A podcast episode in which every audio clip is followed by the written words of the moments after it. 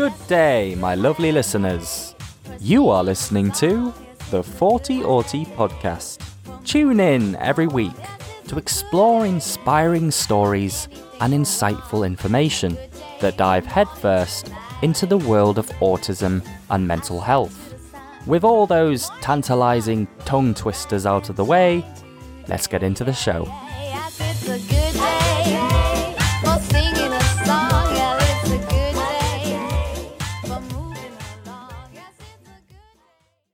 Hello, all you Aughties out there. Welcome back to the 40 Aughty podcast with your host, Mr. Thomas Henley from the Asperger's Growth channel. How are you doing today? It is, well, it was sunny, and now it's very grey outside in the uh, town of North Yorkshire, if it is a town, if you could call it a town. Today, we're going to be talking about something that I think is probably one of the most talked about things, or at least the thing that people ask the most questions about, and that's improving your social skills, making friends, making relationships on the autistic spectrum.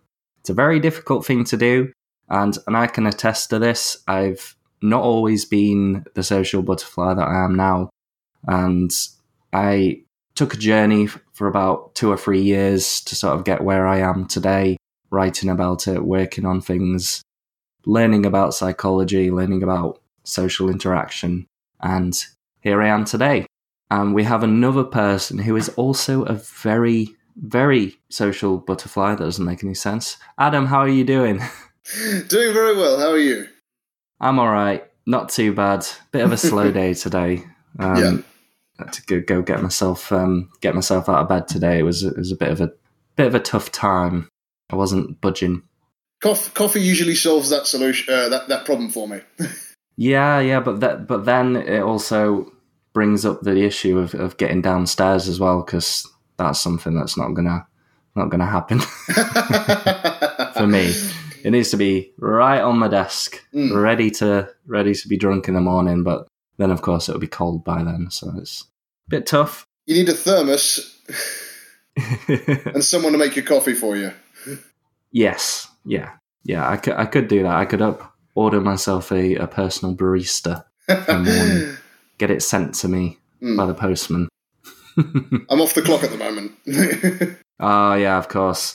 Well, follow it. Following with that, would you like to give everybody a little introduction into who you are and what you do? Sure. So, uh, my name is Adam Mohammed. I'm 22 years old, birthday next week. And uh, I graduated the University of Manchester the same year as Tom. And since graduating last year, I have essentially been a man of two careers. So, on one side of things, I am a cocktail and champagne bartender. And with the territory of serving um, people their champagne lunches. I'm also a fully trained barista. And the other half of that, actually using the degree that I spent four years to you uh, to, to earn, uh, I currently work for a company called EM Analytical, and I'm developing coronavirus testing kits. Very cool. That is a very good introduction. As you can Oh. probably tell, everyone out there, Adam is a very well worked man. He's, um, I think, in uh, just after uni, you got that bartending job, didn't you? yeah, Straight so into it. I think I so with the past two jobs that I've had, being champagne bartending and coronavirus testing kit maker, um, both of those jobs had the exact same introduction. With the the bar that I worked for was I, I was hired on the opening, which was a very chaotic Mm. environment because no one had worked at that bar before because it was originally open. And same thing with coronavirus. Um, no one expected to need to make hundreds of thousands of testing kits. So both of those environments led themselves to a very hectic environment. But Mhm. yeah, the, the bar job was July. Well, um, I think basically, I, I thought that you would be the best person to um, to talk about social skills and stuff because we're I think throughout the university experience, or at least for the last year of university, we were quite the um, um, the party team, I guess. Yeah, uh, so uh, you, me, and Jack uh, w- we tore up fourth year. Like, Yeah. I think uh, barely a weekend went by without us going out somewhere on some crazy adventure. Indeed. And um, I think you and Jack were sort of more. When, when did you meet Jack? Was it sort of the first, second year or something? Jack and I met in first year because we both did biochemistry and we kind of spotted each other around lectures. Um, but then we properly became friends, I'd say, about the beginning of second year. hmm And then he went and he, he went and did a year abroad in Sweden during third year. Kept in very good contact. Um, myself and a few friends actually went to Sweden that year to go visit him, and then we became housemates in fourth year. Yeah. Well, it was it was a very interesting time at university. It's it's I've never experienced um, that sort of group mentality. I've always been sort of the quiet. I wouldn't say lone wolf because that sounds a little bit grandiose, but I've always been the quiet one on his own, Mm. um, sort of dipping in and out of social groups. And the group that we had with sort of Jack and and you and, and some of the other housemates was probably one of one of the first um, groups that I actually felt sort of involved with. It wasn't really sh- sure there'd be there'd been times in my sort of secondary school and primary school where I'd been a part of groups, but I'd never felt um, a particular affiliation with them, if that made sense. Okay, so with what you said earlier about your um, social butterfly status being about two or three years old, was that when you started really developing your social skills?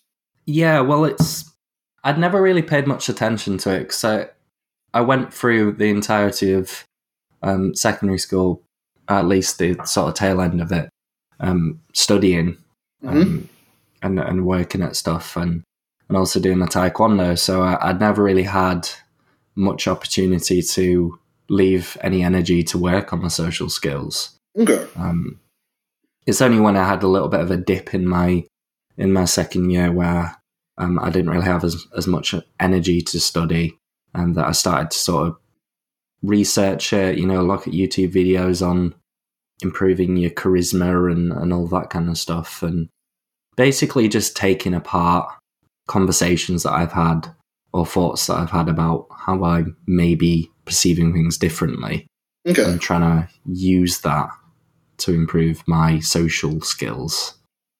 It was a quite a um a long and a long and, and a, very much a trial and error process. Yeah. Definitely. Because uh, I think for me, it was a very similar journey, but maybe shifted back. Because I think when I first started to take an upturn in my social life was, I think, last year of sixth form. So I might have only been like a year off from you. hmm So you started at the tail end of sixth form. That's when you started to get involved with social groups. Yeah, year 13 was, uh, so it was the year that I had my first girlfriend. I turned 18, um, started actually going to house parties uh, because everyone else was turning 18.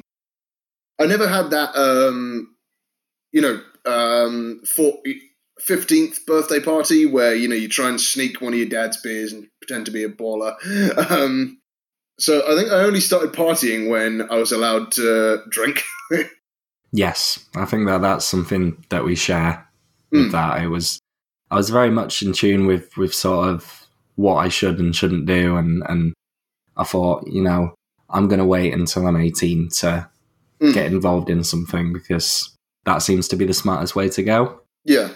Uh, but I was never never sort of went to proper parties before sort of the Mm. 18 came around. I went to a few sort of garden parties, which were a bit sort of light and you know more of kind of a, a chat um, Mm. than a party party. But my 18th, I had a party party in a sort of hideout venue and stuff, and Oh, nice. um, yeah, well, it's it was a very sort of scattered party because there was a lot of sort of people from different groups that I was friends with, and then they sort of brought a few of their friends, and then you know, it's, there's sort of like little bubbles around the venue that people were gathering in. hmm Navigating the social circles. That's uh, that's one of the things that we learned from partying in fourth year is how to move between groups. Mm. Yeah, it's a difficult one. especially if you don't have a lot of experience. And I think just sort of making your way into any sort of social s- circle is is quite difficult. Um, I think I think. Shall we talk a little bit about the documentary before we get into sort of um, your experiences with autism and stuff? Yeah, of course. So yeah, just just for any listeners out there, we, we did meet at, in our time at university. Uh, we both did a life sciences like degree, so I did biomedical sciences, and uh, what did you do, Adam? It was Biochemistry. bio biochemistry, of course. And uh, yeah, Adam, Adam and Jack were basically two two of my closest friends in fourth year. We sort of, we, we did a lot of things in the day and then and the night and all that kind of stuff. At one night, I think one particular night, I think we were doing some board game house party or, or something like that, and Ah, yes, uh, the Game of Thrones Risk Evenings. yes. but yeah, yeah, you t- you took me to a side and you, you you told me about you being autistic and stuff, and I think there there was sort of a funny revelation that I had because I was I always I thought that there was something a little bit different about you, but I wasn't fully able to put my finger on it. Jack actually made the exact same assessment. Yes, yeah. So I think um, it was it was quite nice for me to hear it coming from um, someone who's obviously worked on their social skills as well. Because most of the people that I meet that are autistic aren't necessarily the um, the most social people, or at least they don't sort of get involved in the sort of party aspects of university. Yeah, I believe the the exact nature of the um, of the evening. So I think it was uh, you, me, and Jack, and then Phoebe, Helena, and Katie. Um, Yes. we're we're all playing the board game, and I think because at the time you you had also you you'd started becoming uh, outspoken about the fact that you're autistic. Like I'm fairly certain you were you started to begin raising awareness um, and actually making that an active part of your life. And then I remember seeing that and thinking, oh well, you know, this is a guy who's clearly quite conf- uh, confident and open about these kinds of things. So I think one that was just the evening where I decided, ah, screw it, I'll tell him. Hmm. Because I think I'd become so used to being an autistic that no one noticed. The idea of telling someone was almost a spontaneous decision because it's an aspect of myself that I'd almost let myself ignore. Yes. I think maybe it was like a month or two after um, I I decided to sort of um, submit my proposal for the for the documentary to the to the university, Mhm. and I got in contact with a few people from around uni, um, a few support staff, someone from um, who shot the B- the BBC Man- BBC Radio Manchester video, hmm and I asked you whether you would like to be a part of it, and you said yes, of course. And I, I thought that because obviously there is a lot of contrasting personalities and opinions in the autistic community and, and in any community. hmm I think your sort of your views and your mentality and experiences were very, very well in contrast with some of the other experiences that people were talking about. Mm. I thought I thought you made quite I thought you made quite a um, a statement in it. One thing that I was uh, picking up on with the flow of the documentary is um, most of the other guests were talking about overcoming the struggles, the trials, the tribulations of being autistic, things like struggling with school. And then I remember just watching myself on television, essentially, because we have YouTube on the television, um, just laid back, being like, oh, yeah, being autistic's great.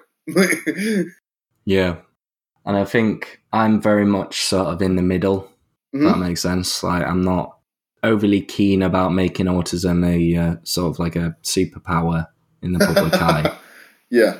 but I also have a lot of experiences with the the sort of negative aspects being autistic. Hmm. But I, I thought I thought that sort of your inclusion into the documentary made it more realistic, I guess. Didn't you, you didn't just like say all of the things that you th- you think you should have said. It's Hmm. it's more like your your opinion, and that was I think what was so sort of catching by your interviews. Yeah.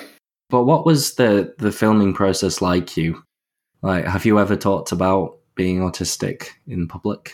Um, I believe talking with you and Jack uh, at my house was the first time that I'd spoken about being autistic publicly in at least a few years. I think one of the times that I remember telling anyone else was, I believe, when I was in year twelve, so lower lower sixth form. hmm So essentially, my, my experience with help with being autistic, not to jump the question format or anything, but um, so the way that autism was handled at my secondary school, the help was available, but no one ever came to you. You had to go and seek the help. So if you wanted help, it was available, but if you didn't want help, you didn't have to have someone pulling you out of lessons. And Yes. from that, I knew how many autistics there were in my school because when we started secondary school, they put us all in a room and were like, "Hi, these are the services available to you. Take them or leave them." hmm And so one of my friends was talking about his mum who worked with autistics. And uh, my friend in sixth form was like, Oh, I've never actually met an autistic.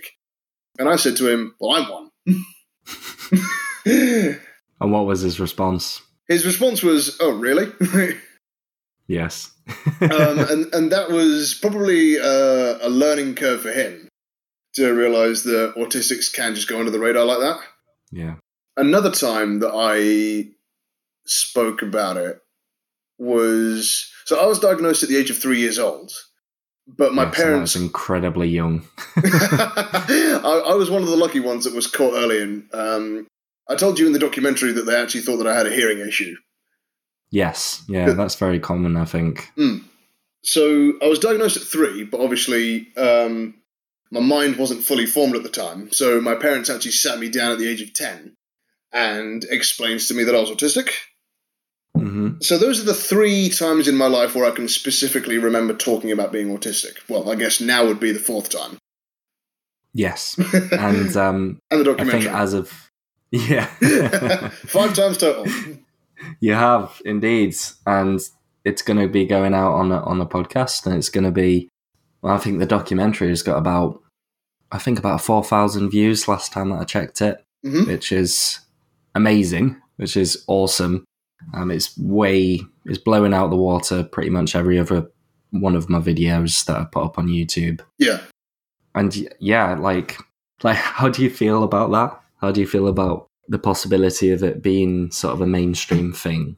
And- Um, I think I'm fairly comfortable with the idea. yeah, Yeah, um, it's something that I've almost hidden for a long time because I made the deve- the necessary developments in my social skills, and then once I was comfortable with the my social abilities, I almost just wrote it off as like, oh, right, don't have to think about that ever again. yeah, But hmm I like that it's come up again because I I don't want to pretend to be a hero, but I would uh, quite like the idea of any of the four thousand people that watched the documentary gaining something out of my input.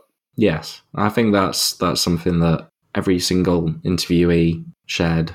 Like, I think it's something that is important. It's important to give people an idea Mm. of what Asperger's is, or ASD one, if you if you want to call that now. Mm. And also, I think we we have a very large shortage of sort of role models and stuff for Yeah. autistic people. A lot of the sort of stuff that's put out by any sort of media head um, is is generally about sort of the more um, low functioning side of the spectrum. So people who have a lot of impairments that make it so that they need sort of twenty four hour support or a heavy amount of support, and they don't really see they don't really see the other side to it. I guess Mm. the more the more high functioning side. That was actually uh, my first ever introduction to autism. Was at the age of five. Uh, one of my friends in school, one of their cousins was um, severely autistic and needed twenty four hour care. hmm And then I think part of why I repressed telling anyone that I was autistic was because of that association. Um, I didn't want anyone thinking that I needed 24 hour care, Yeah. um, which, you know, it's a bad thought because there's nothing wrong with that. It was a preconceived notion that I had where I didn't want to be part of the group. Yeah. You didn't want to sort of be associated in that way. Yeah, I, I was very much trying to avoid judgment. hmm by having it be something that was well known. But I think the reason that I'm comfortable talking about it now is because I've essentially finished. Well, no one's ever finished learning, but but I've completed the majority of my social and um, academic training. So, as a now a fully formed adult that can hold relationships, make friends in any circumstance, and have two careers, um, I'm now confident in people knowing that I'm autistic because they know that I can do all those other things. yeah. There is a lot of times sort of a preconceived notion that autistic people should be a certain way. Mm. You know, I mean, the typical sort of signs of autism, a lot of, I mean, in, in the triad of impairments, two of those are linked to sort of being able to communicate and make friends and, and form communic- communicative relationships. Mm. So I think that sort of overarching idea of what autism is makes people like myself and you quite a spectacle for people. Yeah. guess. like I think I think it's it's always something that people are shocked about Yeah. if if I if I tell people that I am and I do I do do it a lot but only if it comes up in in conversation hmm like I'm not gonna just throw it in there it's it's got to come up in conversation when it does uh, there's never been a time where it's put someone off talking to me which I'm quite pleased about That's very reassuring.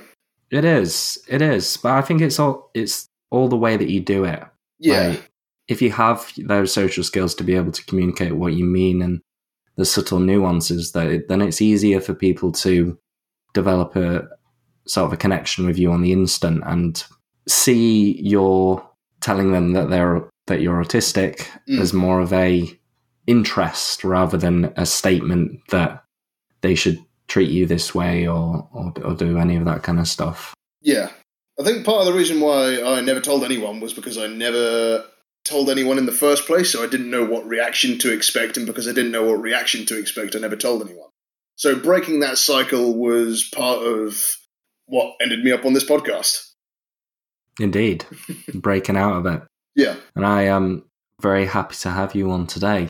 So yeah, we we are talking about building social skills today, Yes. and it is something that a lot of people struggle with, and of course we, we have a lot of sort of commonalities in the in the social arena. But what was the process of working on your sco- social skills like for you? Would you say that it was a lot of work independently, or did you get a lot of help with it? Um, I would say that um, most autistics tend to tend towards doing things themselves. The majority of the time, um, well, I'd say let's explain it like this. Um, I would separate it into three phases: primary school, secondary school, and university. Primary school, I um, I went to primary school with the teachers knowing that I was autistic um, because my diagnosis was that early. So I was put in a weekly group where we did social activities. This was things like spin a plate, and then whoever picks it up first says something about themselves. Yeah, Things like that. Gr- group activities, which I'm not going to lie, I absolutely hated. Uh, s- spent my in- sounds awful. spent my entire time in primary school complaining about it to my mum. um, and here's the thing, because this was between the ages of three and ten, so my parents hadn't told me I was autistic. And I was going to these weekly sessions dealing with kids that I didn't like in different years to me. And all I wanted to do was get out there and play with my train set. Um, so I spent that span of time hating all the help that I was getting. Um, but to be honest, looking back on it, there was a lot that was helpful. One of the techniques that I remember, and many autistics have been given this, is you get given a sheet of paper with cartoon faces on it. And you have social to stories. yeah. And you have to write down the emotion that you think each face represents. And then you hand it back, you get told which one's run wrong, and then you learn that way. So, learning non-verbal communication was one of my really, really big uh, aspects. Um, then, secondary school, as I mentioned earlier, I was introduced to secondary school, got plonked in a room with all the other autistics, and was told, here's the help, take it or leave it. And I took none of the help. I actively avoided going anywhere near that building partly to repress uh, anyone knowing that I was autistic, uh, partly to actually get out on my own and start developing social skills in the field, as it were. And then hmm secondary school being a seven year process, uh, I, I made a group of friends. One of them was from my primary school. We moved to the same secondary school. Um, and I, I built myself a nice little network of friends and then finally started going out, partying in sixth form. And then university was a complete reshift because university's three or four years and everyone does something different throughout uh, each year, uh, as you all know from doing a year abroad. Yes. So I did an integrated masters where I spent all four years in Manchester. So I actually benefited from staying in Manchester for the all for all four years because some people did three years then graduated. Some people did uh, two years, a year in industry, then came back in fourth year. Uh, some people staggered their degrees and took some time off. So I think part of what helped me in that area was that I stayed in the same place for four years, so I could essentially watch people come and go, whilst my life didn't necessarily change all that much. So creating an environment of stability and then operating outwards was what helped me at university. That's brilliant. Well, let's um, in terms of primary school for me, hmm I didn't know that I was autistic until I was about ten years old. Is that when you had the diagnosis? Yeah, it was actually. Okay. I was told told then as well. So we were both told at the age of ten, but um, prior to that, I wasn't given any support for it because obviously it wasn't something that wasn't something that they knew about. So they couldn't really give me any sort of social training or, or treatment or or whatever like that. hmm I never really went to any sort of formal things that would help me with my social skills. Okay. It was all, as you said, you know, sort of getting into secondary school, a place that you can go to. You know, like we, we had this thing called the Bridge, um, which basically is is a place for people to to go to, like who have special needs and and anything like that. But it's also a place that very emotional and difficult people go to as well Yeah. and that was basically for me just a, a safe haven. So I, I had this little corner, you know, with I think three or four comfy chairs that I could just sit in and you Mm. know pull a coat over my head just to chill out if I was was finding my uh, time at school a little bit hard. Okay. But not none of the none of the actual sort of help or um, support really came in on the autism side of things. It was more sort of mental health at that age for me. Okay. But yeah, I was I was definitely put out in the world. Like my my mum made a lot of efforts to get me outdoors and, and to different social groups, you know, like the typical cubs and beavers and all of that, you know, the um, scouts. well, did all of that kind of stuff. Did a lot of sports. Went to different clubs and and all that kind of stuff. I was a very sociable child, but I was never given that sort of social instruction. Okay. And the only place that I was given it was when I asked my parents about it. When I asked my mum about it, um, that's when I start. I made adjustments to how I communicated, but it wasn't to the degree of you know like someone hands you a sheet of paper and asks you to discern what emotion this person's feeling. It was never sort of formal training, if that makes sense. Oh, right, yeah, because I, I was essentially given pieces of paper to learn how to uh, socially communicate, which honestly was probably the best method for me at the time. Um, so would you say that you and I have almost had opposite like experiences because I had all the help available to me and hated taking it, whereas you uh, didn't uh, didn't have as much support? Yeah. Yeah. Yeah, I- I think yeah, I, I think you could say that. Mm.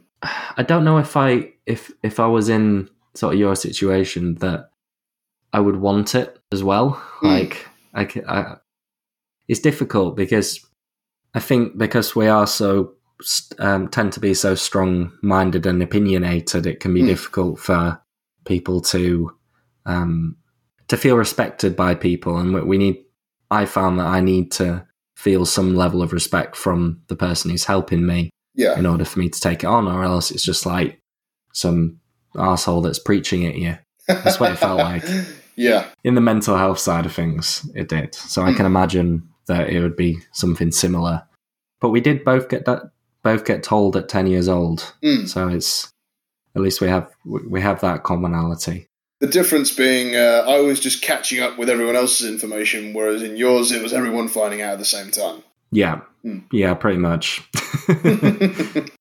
but yeah, there, there were always parts of me that were very autistic when I was a kid. You know, in terms of sort of spinning around in the spot and all that. Um, I love doing that. in terms of the actual point at which I started to work on my social skills, it was it was very much me sort of sat in my bedroom watching videos on sort of charisma and body language and facial expressions and writing about it and trying to make sort of make sure that I action those in the world and see what happens. Sort of like a trial and error process. And when something went wrong or I felt a bit uneasy about a situation, then I would go back to the drawing board, okay. write about the experience, and try and sort of dissect what went wrong. It was a very labor intensive process. Yeah. It was, I think, I after about a year of doing that, I think I was at the point where I had enough confidence to go out and make friendships. But Yeah. and that was sort of during during Thailand, and that that, that environment in Thailand was very um, social heavy. You know, we were living in the same house. We were the the only British red- residents for miles. Um, so it was it was an in- interesting. It was quite intense at points because I was so used to sort of being on my own. But after a while, I sort I felt a lot more comfortable. I think I'd learnt a lot more about myself after, you know, be, being in that social arena. Mm. Obviously, there are things that I had to iron out, and I still think that I've got some things to work on. But in general, uh, as you've said, um, I feel like I can develop relationships and, and friendships to a good enough degree now that I that I it wouldn't be much of a problem for me. Yeah. Would you say that in your uh, progression, which was the more important factor? Was it learning about other people or learning about yourself? I think that they're both important. Mm. I think the crossover between myself and other people was where the the the useful stuff came. It was it was more of like, okay, right, let me look at mine, my perspective. These are the things that could be wrong. These are the things that could be right, and I want to keep in myself. And then analyze people's reactions and say, you know, sort of make sure that I've got enough data uh, to go by, um, so that I know that what I'm doing is is wrong or right, and then sort of blending it in and and trying to find a middle ground between those those pieces. Yeah. It's a, it's it is it is a very difficult thing. I think nowadays I'm more into the the realm of trying to figure out what my values and important opinions are, so that I can um, construct myself the way that I want to. Hmm. It's like I sort of built myself a new person and then jumped into it. Okay, you like a Iron Man suit. Yeah, a social Iron Man suit. That's what it was for me. And I did feel a bit awkward and a bit weird for a while jumping into that suit, but Mm. No, that, that, there was something that I said that it's something that I heard was like "fake it till you make it," and that's basically what I did. Mm.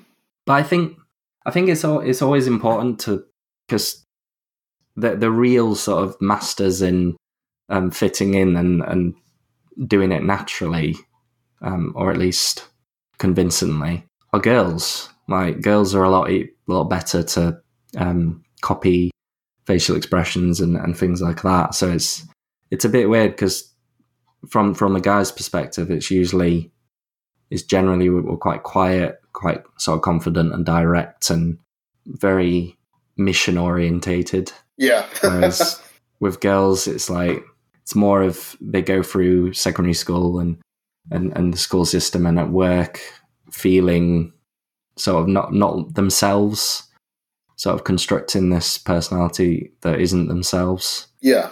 and that can be quite uncomfortable for them. So there there are some like differences between the genders that I've I've found. Mm. One thing, particularly with uh, university, the first thing that I learnt with regards to because with Freshers Week, um, what, what would you say was your experience with Freshers Week? Because for me, I didn't like the idea of going out every single night and running around with people that I didn't know, not having a conversation with anyone because you always always went to clubs and ladies were actually the best people to learn from because a they dance way better than guys and b they always um, move in groups um, they always make sure Mm. someone's got a lift home Yeah.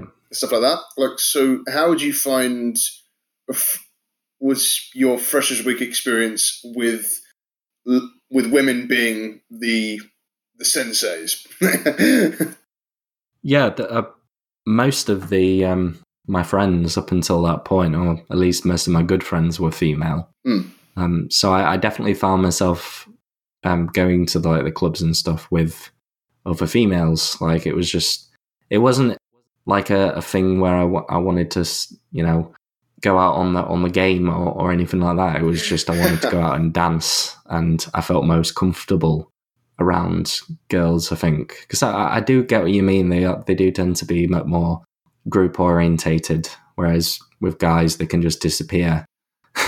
Yeah, I mean, a guy will happily get himself home from a club, and he'll also happily jump headfirst into a group of women. Like, it's Yes. and that was one thing that definitely turned me off the idea of being one of those guys that goes clubbing like that. yeah. Is it just? It just seemed a tad mindless. Mm. But it just, I don't know. It just, uh, it, it never got me as something that I wanted to do. Mm. Um, I wasn't big into the, the sort of, you know, make a show kind of thing. And then, like, it was more, I, I want to go out and have a good experience with people that I like and hopefully build connections with them. That was my sort of mentality during those times. Yeah. So But then, that- obviously, Sorry, sorry. yes, that's probably like the the way. Like we spent the majority of fourth year being uh, social butterflies in a very knit group, but the way we were partying, it wasn't clubs. Usually, it was music events. It was house parties. It was yes. environments where you can actually talk to people. hmm Yeah, and I've I found that to be more enjoyable. I don't like that sort of awkwardness where you want to talk to somebody and sort of get to know them, but you can't because you, you the music's too loud and Mm. there's too many people around, and you know it's it's a difficult one, isn't it? That's that's what actually confuses me about clubbing and whenever people go to clubs to pull. And it's like, well, how do you do that? like you, you can barely get a word in. And whenever it comes to whenever I do go to a club, um, I'll go in, I'll dance, and then I'll usually spend a fair bit of time either in the smoking area or the bar, so that I can get you know some personal space respite. and some some breathing area. Yeah, yeah, I, I feel the same. I think that there was there was a key moment where we went to this sort of house party and we weren't expecting it to be so absolutely packed Mm. and crazy. So I, th- I, th- I think I went up to you and said, "Adam, are you all right? Because I want to go stand in the kitchen." You were like, "Yep, let's go to the kitchen." that sounds like something we would do. Yeah, I think I think we we we both wanted a little bit of break from all the shoulder barging and pushing and all that kind of stuff. yeah, that's one of the things that really turns me off about clubs is even if you are in a nice circle with people that you like and you've got and there's a song that you enjoy, there's always either some drunk guy barging past you because he's busting to go to the toilet, or a bouncer hovering, or someone trying to sell you a shot for a fiver.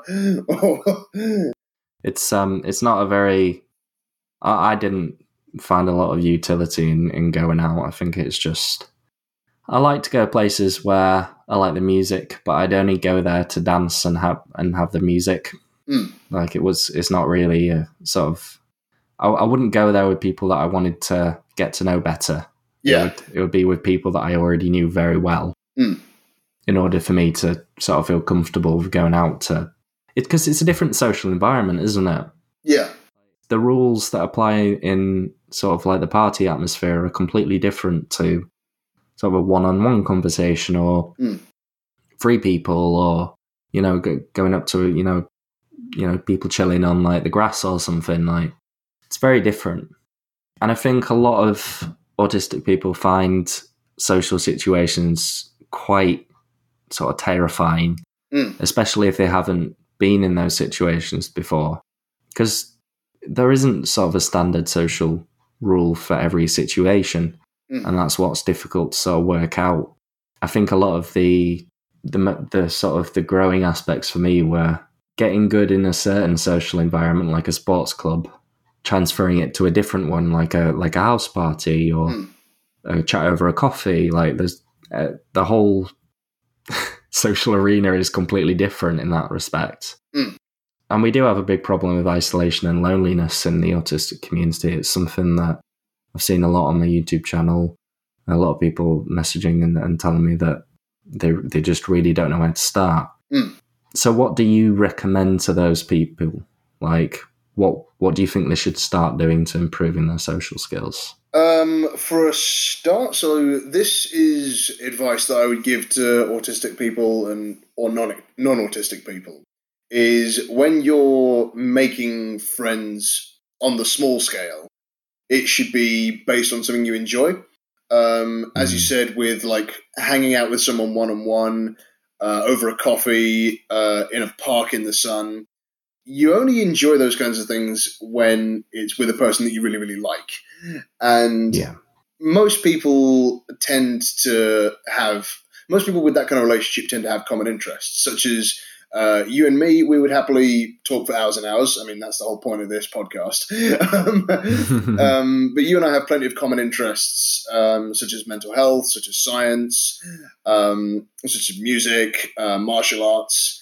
And i'd say my advice for an autistic person that's looking to branch out and develop their social skills is um, firstly figure out what you're interested in. If you're interested in music, art, um, books, film, whatever it is, um, and then find an environment where you can meet a person that shares one of those interests, and then I'd say work at it friendship by friendship. And then a few years down the line, you'll be at house parties, being the life of life of the environment. Mm. I think that that's always a good place to start. Somewhere that where the the topic of, of conversation is common. Mm. So I found that sports clubs and stuff are the best for me because it gives me a chance to, you know, you've you've got sort of a set sheet of things that you can ask. You know, Mm. it's it's a lot less um, sort of out in the open. It's Yeah. not like you're walking up to someone and just saying hi and trying to start a conversation. It's Mm. they're there to do something that they're interested in, and you also find that interesting.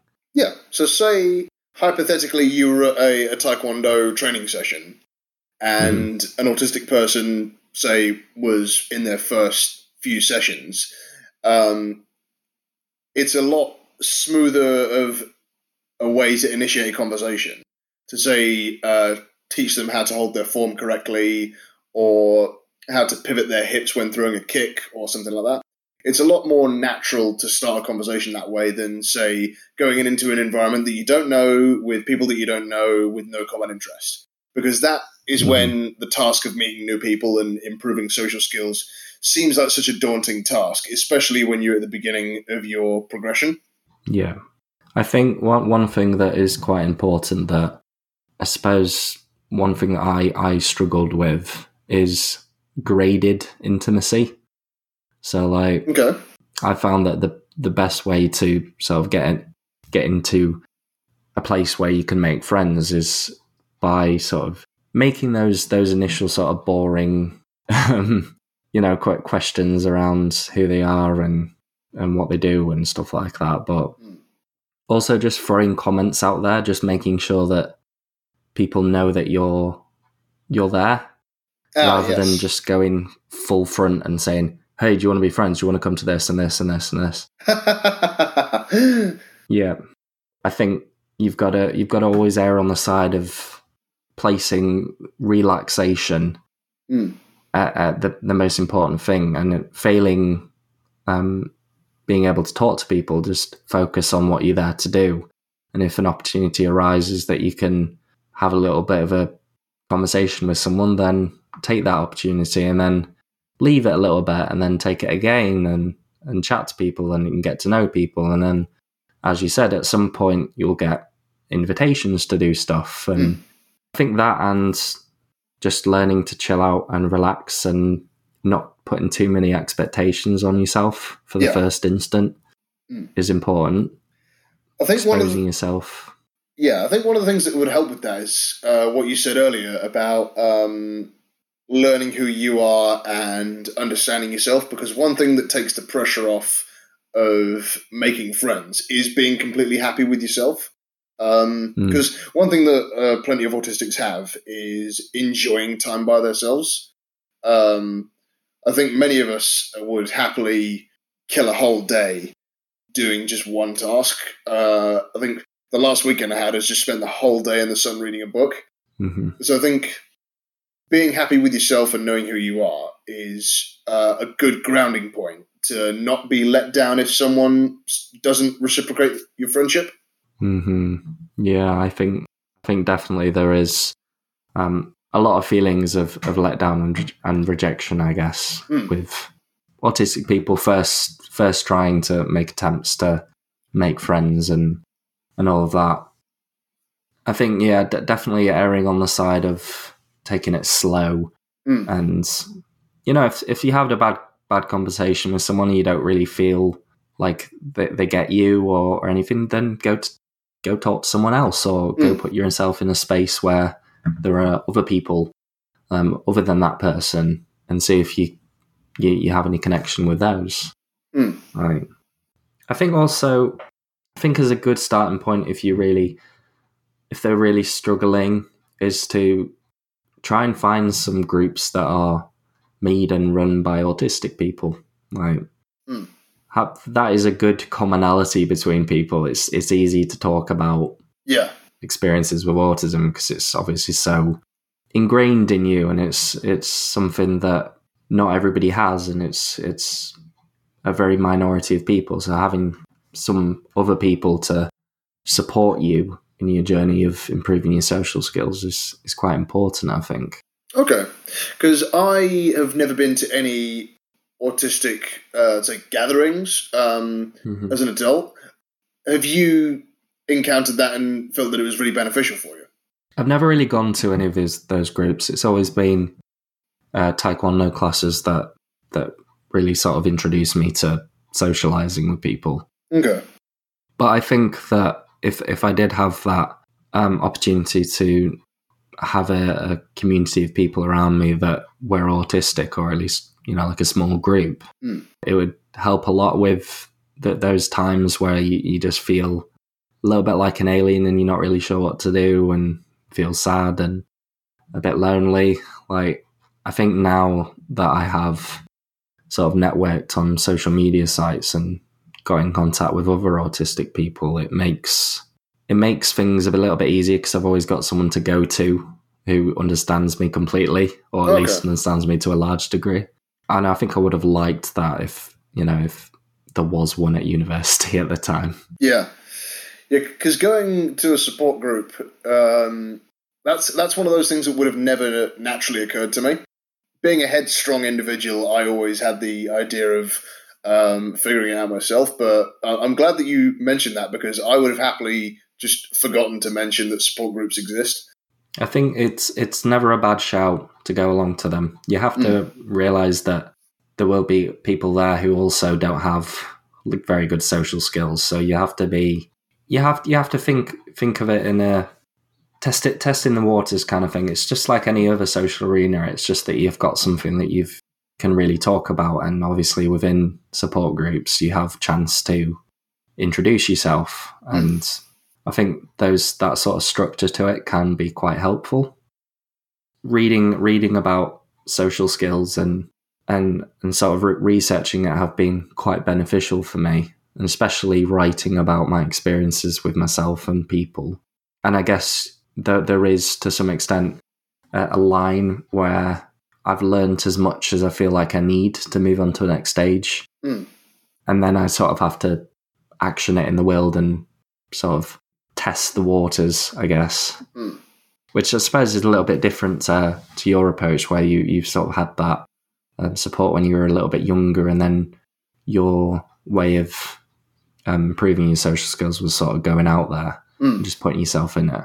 And uh both both of them have a lot of holding. I think both of them are very both of those ways of going about improving your social skills are important, and they can always work for people. But everyone's an individual, you know. Like- Oh yeah, everyone's everyone will figure out their own way of developing their social skills. hmm You just have to Uh, work on it and believe that it will happen. Sorry, uh, one thing that really helped me solidify my social skills as an adult. Um, I would by no means recommend this as advice, but um, being a bartender is has been one of the things that has really solidified my social skills. hmm because with uh, bars, you have people come up, order a drink. It's a very short interaction, and you'll cycle through several, several people. And you know there are plenty of bartenders that have like their their joke that they use whenever a new customer comes up to the bar.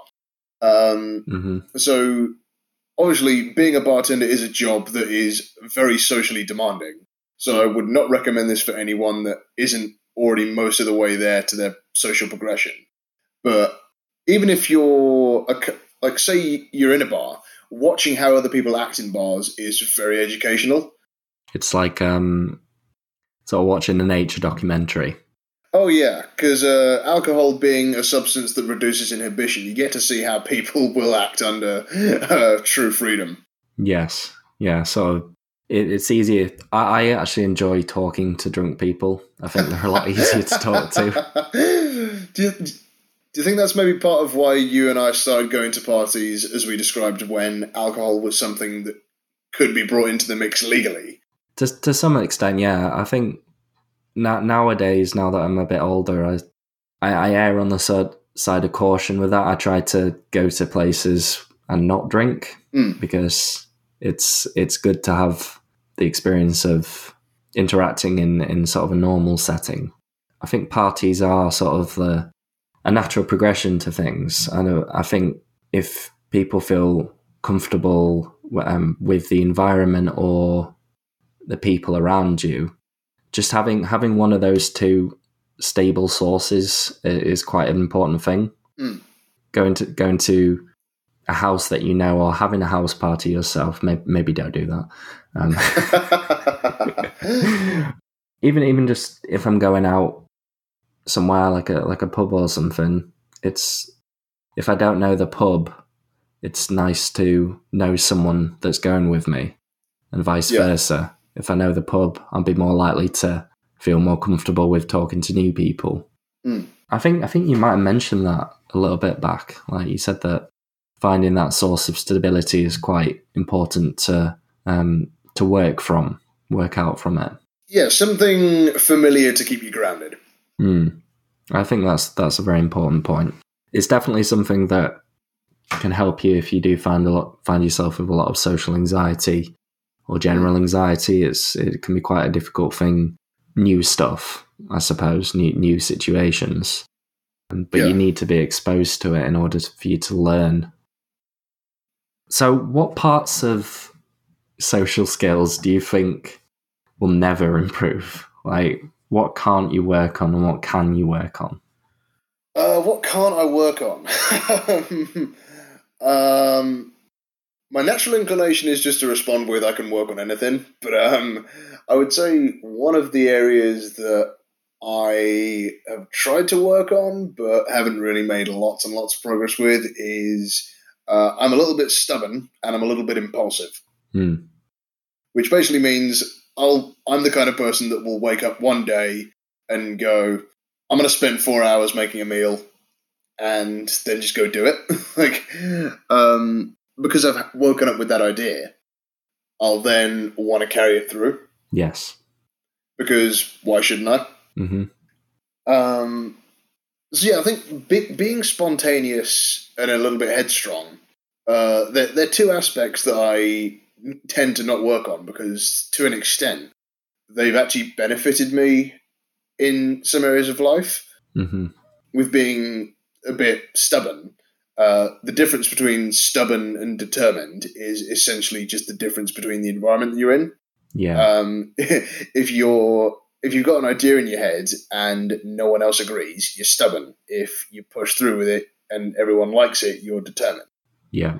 Um, and the spontaneous, uh, like the, the impulsive side of my mind, uh, the spontaneity, um, it's really helpful for my creative outlets such as um, science, bartending, uh, martial arts. The impulsive nature of my mind has produced a lot more good than it has bad. hmm But I'd say th- those are the two areas that I don't think I'll make a lot of progress on in the next five years. Yeah. In ter- in terms of things that I don't think I can work on, I think there's there are a few things that sort of float around in my head. It's hmm I can never naturally put myself in someone's shoes. So it's it's always got to be if the if someone tells me something that's important, um, someone Mhm. that's close to me, I can't always respond to that with. I can't easily deal with that situation on the spot. It's more of a thing that I have to get, go away from the situation, think about it, and then come back in, and then Mhm. tell them my views. So it's it's always been reflective period. I don't think I'm ever going to r- remove that reflective period. Okay. And I guess, yeah, I, you know, sort of competing in, in taekwondo and stuff. And I guess I would, I would say that I'm a little bit headstrong Mm. in general. But, you know, it always, it always falls upon you to uh, analyze and, and pick up on things that, that just have no chance of changing or at least a very, very slim chance of changing in order for you to like know what you need to do. If that makes Yeah. sense, adjust around it. Mm. Yeah. Also, like with these being fundamental aspects of our personalities, Yes. to an extent, they're not the kind of things that you want to change because that would be changing entirely who you are.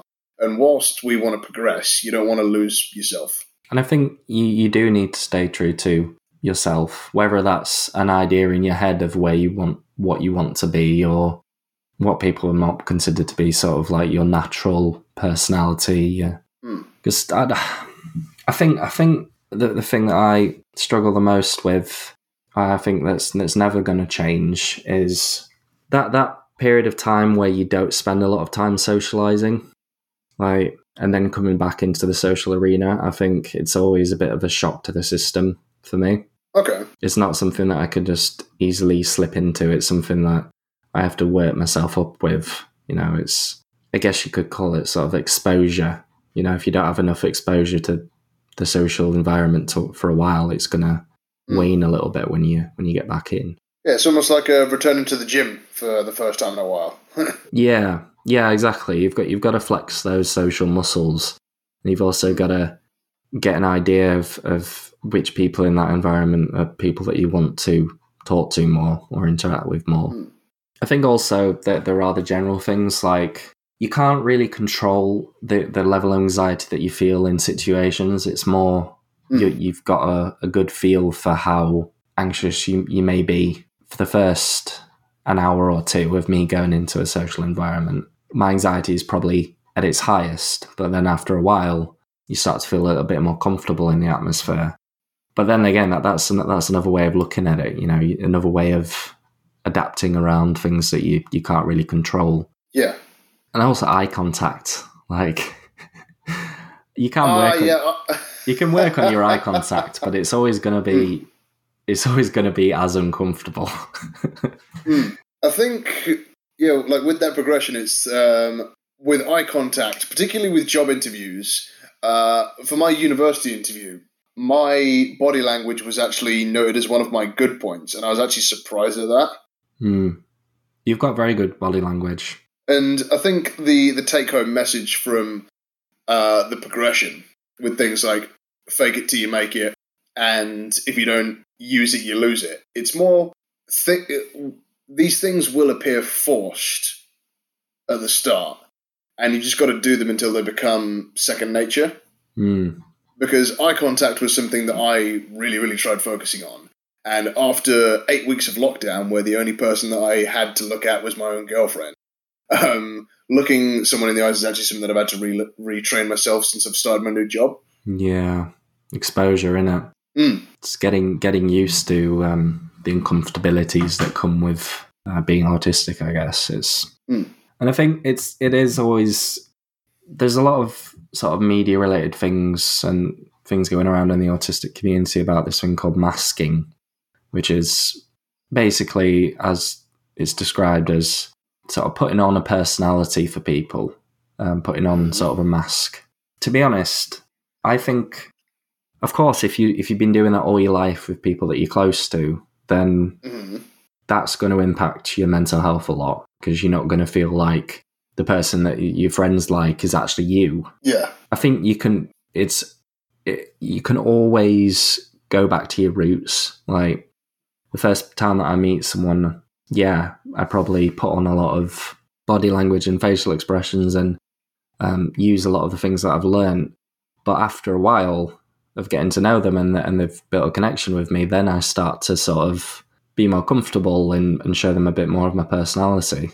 Like I think it's there's a line between using it as a life philosophy for every single situation ever and using it wisely for like things like job interviews and stuff. Yeah, like, uh, please use responsibly, because ma- ma- masking is definitely not something exclusive to autistics. I mean, uh, uh, the the aspect of um, putting on a front Mm. that is something that you see throughout society. I mean, especially with um, with my bartending job, I was bartending in Selfridges in the Trafford Centre in the middle Mhm. of Handbag Central, and the number, like the people that I was working around were like handbag salesmen for Louis Vuitton, um, menswear salesmen for um, All Saints, stuff like that.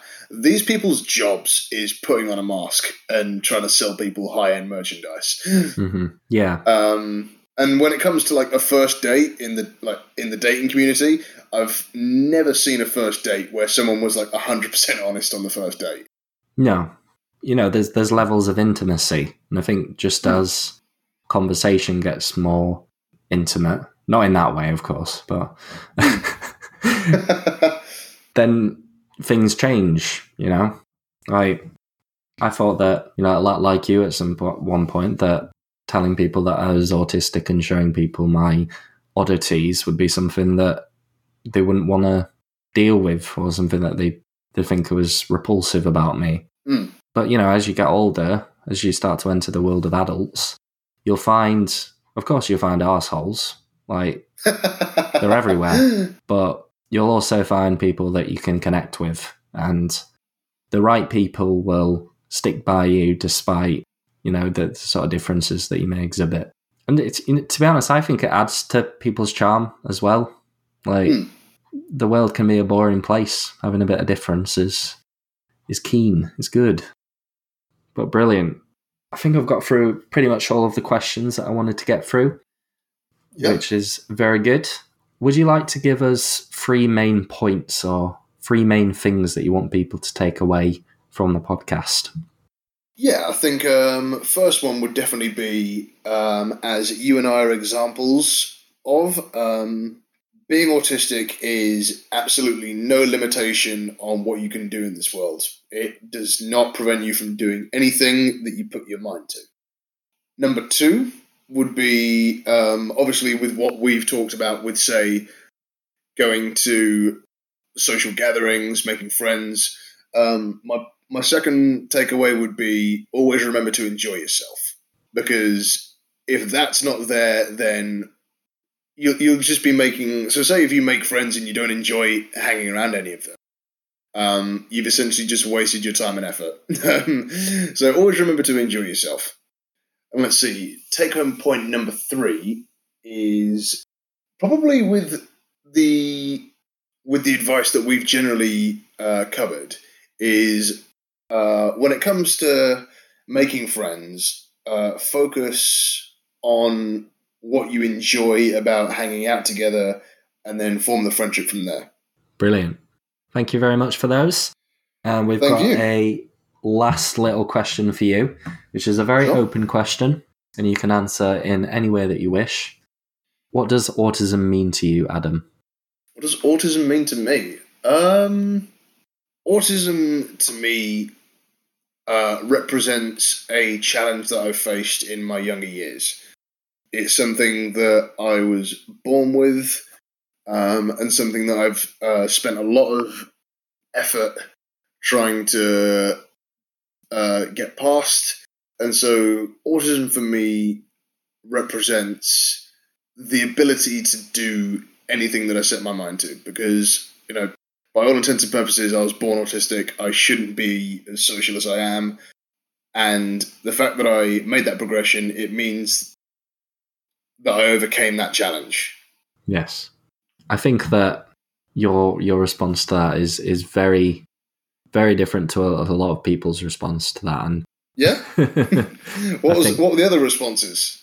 a lot of it's about sort of being different and and and all that kind of stuff. But I suppose you've you've taken more of the angle of pulling up the deficits of it, which I think it it is important to highlight that it does make things difficult.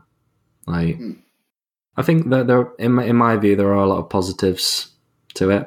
I think Hmm. there are a lot of good things about being autistic. The high IQ really is nice.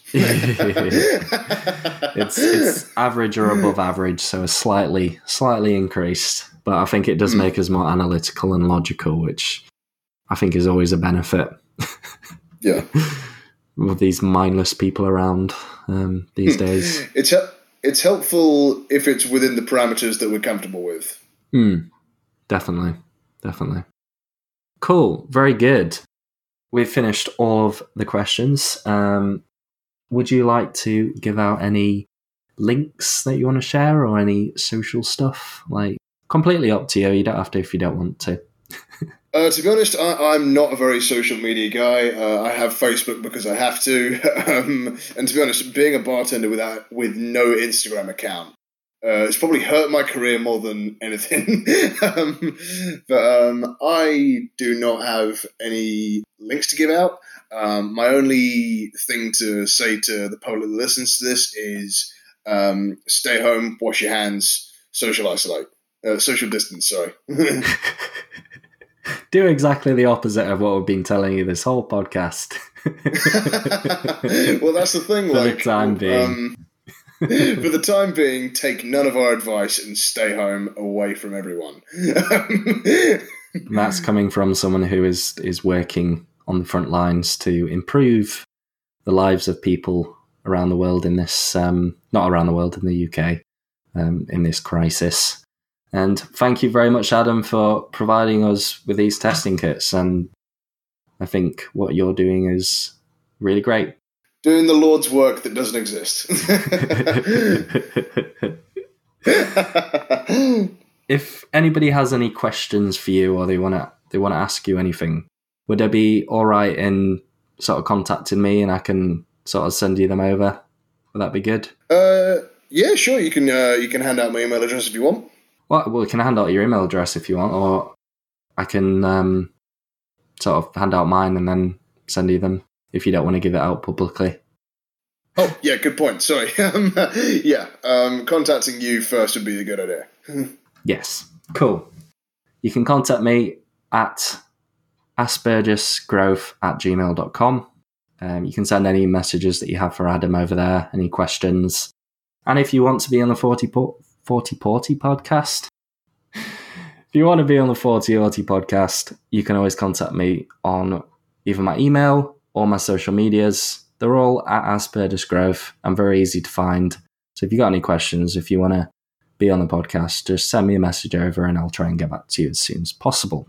You can find other parts of my work on various different sites, of course, the social medias, but um, primarily the YouTube channel, Asperger's Growth, which I make videos on autism and mental health.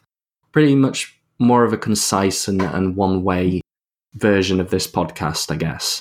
I think there's a lot of in, interesting videos on building social skills that would be um, very useful um, if you're trying to sort of build up your social skills and stuff, because I know it can be quite difficult.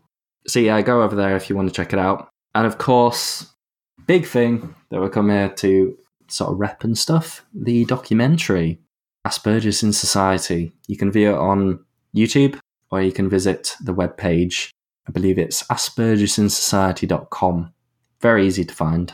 So I would be much appreciated if you came on, had a little watch, watched Adam's interviews, of course.